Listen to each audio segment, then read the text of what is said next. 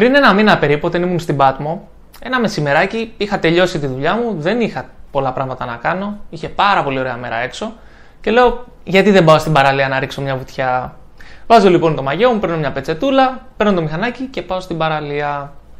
Όταν πήγα λοιπόν στην παραλία, είδα κάποιους φίλους μου, κάποιους γνωστούς. Καθόντουσαν μια μεγάλη παρέα. Πήγα λοιπόν και κάτσα μαζί τους να πιω ένα καφέ. Σε αυτή την παρέα ήταν ένα αγοράκι 8 χρονών, το οποίο είχε πάρει ένα μεγάλο τάμπλετ και καθόταν και έπαιζε. Στην αρχή δεν το σχολίασα και να, για να είμαι ειλικρινής δεν έδωσα καν σημασία. Μετά από λίγο όμως παρατήρησα το εξής. Παρατήρησα ότι υπήρχαν τρία αγοράκια στην ηλικία αυτού του παιδιού, λίγο πιο κάτω και έπαιζαν ποδόσφαιρο στην άμμο. Και αυτό ήταν στο τραπέζι μας, έπαιζε με το τάμπλετ και κλεφτοκοιτούσε και τα άλλα παιδάκια που παίζανε.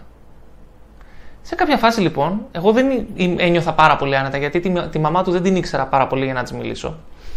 Οπότε ξεκίνησα να του πιάσω συζήτηση και μετά από μερικές ερωτήσεις όπως πόσο χρονών είσαι, τι ομάδα είσαι και αυτές τις κλασικές ερωτήσεις που πλέον κάνουμε εμείς οι μεγάλοι στα παιδάκια, τον ρώτησα το εξής.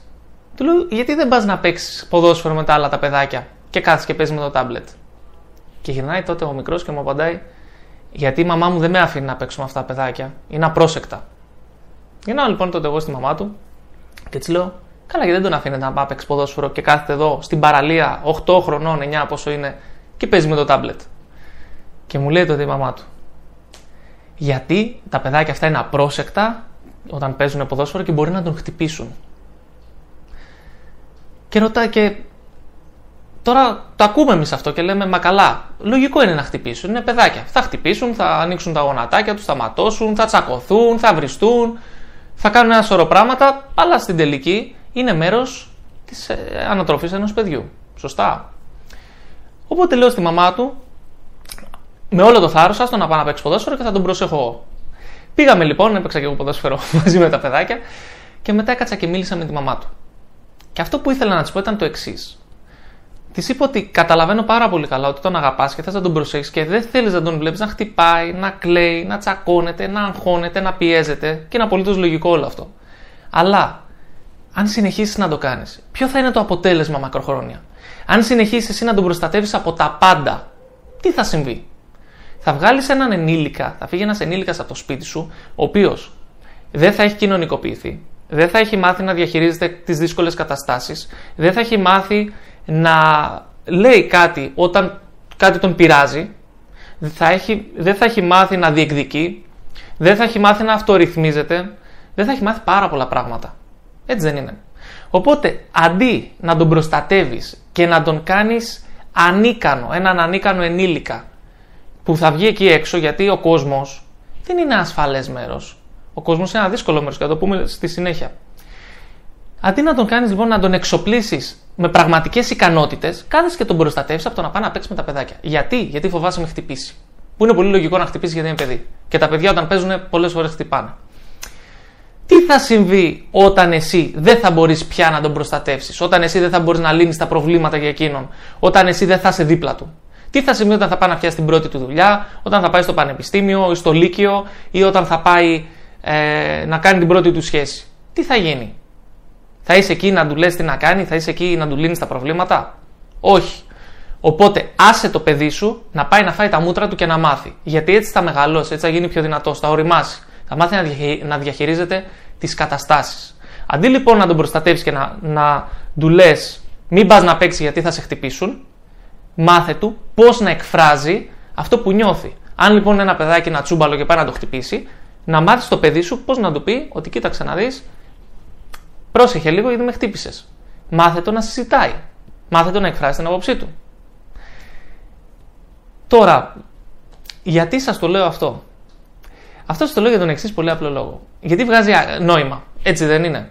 Είχε ανεβάσει ο Στέφανος Οξενάκη πριν λίγο καιρό στο Instagram του ένα πολύ, μια πολύ ωραία φράση που έλεγε Μην ετοιμάζεις το δρόμο για το παιδί σου, ετοίμαζε το παιδί σου για το δρόμο. Τι σημαίνει αυτό; Και εγώ να το πάω ένα βήμα παραπέρα. Αν ο δρόμος είναι έτοιμος, είναι στρωμένος, είναι κάποιο άλλο. Δεν είναι ο δρόμος για το παιδί σου. Τι σημαίνει τώρα αυτό; Αυτό σημαίνει το εξής. Ότι μπορούμε να ετοιμάσουμε όντως ένα δρόμο για το παιδί μας. Αλλά αν δεν ετοιμάσουμε το παιδί μας, αν δεν, κάνουμε, αν δεν τον βοηθήσουμε, το βοηθήσουμε το παιδί μας, να διαμορφώσει ένα δυνατό χαρακτήρα, αυτό θα έχει ως αποτέλεσμα όταν θα προχωράει το δρόμο να χαθεί, να κολλήσει σε μικροπροβλήματα, να μην ξέρει να διαχειριστεί τις δύσκολες καταστάσεις και πάει λέγοντας. Είναι προτιμότερο λοιπόν να ετοιμάζουμε το παιδί μας παρά να ετοιμάζουμε το δρόμο. Και ξαναλέω, γιατί το λέω τώρα εγώ όλο αυτό και που θέλω να καταλήξω. Δεν κάνουμε το ίδιο και στον εαυτό μας. Πολλές φορές. Σκεφτείτε το λίγο. Δεν έχει συμβεί αντί να αντιμετωπίσουμε μια δύσκολη κατάσταση, να υπεκφεύγουμε και να κάνουμε άλλα πράγματα τα οποία μας είναι εύκολα. Δεν έχει συμβεί αντί να κάνουμε αυτό που πραγματικά θέλουμε, αλλά μας τρομάζει να καθόμαστε σπίτι και να βλέπουμε Netflix ή να παίζουμε PlayStation ή δεν ξέρω και εγώ τι. Κάνουμε ένα σωρό πράγματα. Όταν, όταν θέλουμε να αποφύγουμε κάτι, κάνουμε τα πάντα. Ακόμα και να καθαρίσουμε όλο μας το σπίτι. Αρκεί να αποφύγουμε αυτό που μας τρομάζει. Έτσι δεν είναι. Δεν το κάνουμε. Αντί να κάνουμε αυτό που πραγματικά θέλουμε και πρέπει να κάνουμε γιατί θα έχει τα μεγαλύτερα ωφέλη μακροχρόνια, το αποφεύγουμε για να προστατεύσουμε, εν μέρη να προστατεύσουμε τώρα τον εαυτό μας. Ψάχνουμε διαρκώς την ασφάλεια εν ολίγης. Θέλω να εκφράσω εδώ αυτό, αυτή την άποψη που, που θέλω να εκφράσω και ίσως να ακουστεί κάπως. Ο κόσμος δεν είναι ένα ασφαλές μέρος. Εννοείται ότι δεν είναι τόσο επικίνδυνος ο κόσμος όσο ήταν πριν κάποια χρόνια. Τώρα, αν βγούμε έξω, δεν υπάρχει πόλεμος, τουλάχιστον εδώ που είμαστε. Δεν φοβόμαστε να περπατήσουμε, μην έρθει κάποιος ή μας μαχαιρώσει. Α πούμε ότι από αυτή την άποψη είναι ασφαλέστερος από ό,τι ήταν πριν κάποια χρόνια. Όταν ε, λέω όμως ότι ο κόσμος δεν, είναι, ε, δεν είναι ένα ασφαλές μέρος, το εννοώ ως εξής. Θα πάμε σε μια δουλειά και θα υπάρχει κάποιος ο οποίος θα προσπαθήσει να μας πατήσει κάτω να, σαν οδοστρωτήρας, θα υπάρχει ο λεγόμενος μαλάκας σε κάθε δουλειά. Θα μπούμε σε μια σχέση στην οποία μπορεί να, μπορεί να καταλήξουμε σε μια τοξική σχέση. Θα έχουμε να αντιμετωπίσουμε ένα πρόβλημα, είτε υγείας, είτε οτιδήποτε. Ο κόσμος δεν είναι ένας ασφαλέ μέρος. Ο κόσμος είναι ζώρικος, είναι δύσκολος. Και με το να προστατεύουμε συνεχώς τον εαυτό μας από όλα αυτά και να ψάχνουμε την ασφάλεια, δεν κάνουμε καλό, κάνουμε κακό. Και ακούστε για ποιο λόγο το εννοώ. Γιατί αναπόφευκτα κάποια στιγμή η δυσκολία θα έρθει. Όσο και να προστατεύουμε τον εαυτό μας, κάποια στιγμή θα μας βρει. Εκεί δεν είναι προτιμότερο να έχουμε αντιμετωπίσει κάποιες δυσκολίες που, που αποφεύγαμε τόσα χρόνια για να είμαστε πιο δυνατοί, για να είμαστε πιο σκληροί, για να είμαστε πιο σοφοί και πιο έμπειροι. Έτσι δεν είναι. Όσο αποφεύγουμε τις δύσκολες καταστάσεις, τα προβλήματα, όλα αυτά που μας τρομάζουν, στερούμε από τον εαυτό μας πολύτιμες ευκαιρίες να γίνουμε πιο δυνατοί και πιο καλοί. Και πιο σοφοί και πιο έμπειροι και πάει λέγοντας. Και δεν θέλουμε να το κάνουμε αυτό. Ψάχνοντας ψάχνοντας ευκαιριακά την ασφάλεια και τη βολή μας, γιατί πάντα θέλουμε να νιώθουμε άνετα, χάνουμε ευκαιρίες να γίνουμε η καλύτερη εκδοχή του εαυτού μας. Όταν λοιπόν τα προβλήματα θα έρθουν, όταν έρθουν μα τα προβλήματα, γιατί θα έρθουν, δεν τα αποφεύγουμε και δεν μπορούμε να τα αποφεύγουμε για πάντα, δεν θα είμαστε τόσο καλά εξοπλισμένοι για να τα αντιμετωπίσουμε και να τα ξεπεράσουμε. Τώρα μπορεί και τα προβλήματα να μην είναι τόσο μεγάλα όταν θα έρθουν. Αλλά είναι προτιμότερο να είσαι ένας πολεμιστής σε ένα κήπο από το να είσαι ένας κυπουρός σε ένα πόλεμο. Σκέψτε το πολύ καλά αυτό. Δεν, το, δεν είναι δικό μου, κάποιος άλλος το έχει πει, αλλά δεν θυμάμαι ποιος. Είναι προτιμότερο να είσαι πολεμιστής σε ένα κήπο από το να είσαι κυπουρός σε ένα πόλεμο. Γιατί η ζωή εκεί έξω είναι ζώρικη, είναι δύσκολη. Θα χρειαστεί να αντιμετωπίσεις πολλούς ανθρώπους που θα σου δημιουργούν προβλήματα. Θα χρειαστεί να αντιμετωπίσεις πολλά προβλήματα. Θα χάσεις ανθρώπους.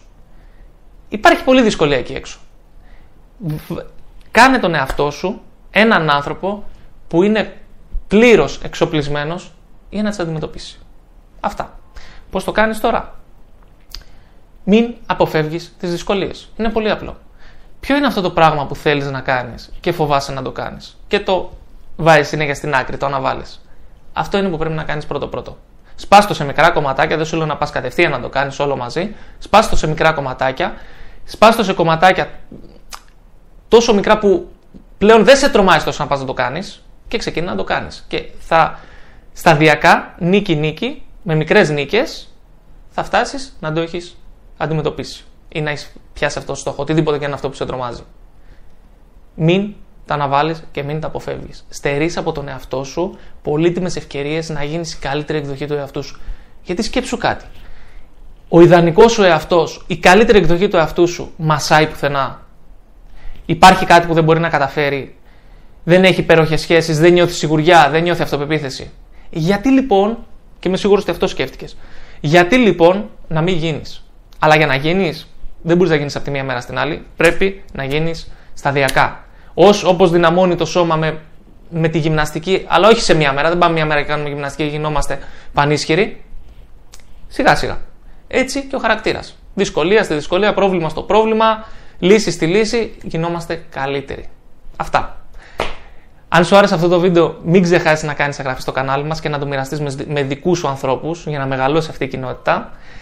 Ε, και μην ξεχάσεις να μου αφήσεις το σχόλιο σου κάτω. Θα χαρώ πάρα πολύ να ακούσω την άποψή σου, γιατί είναι ένα θέμα που είναι κάπως αμφιλεγόμενο και ιδιαίτερα όταν μιλάμε για παιδιά. Καλή συνέχεια και τα λέμε στο επόμενο βίντεο.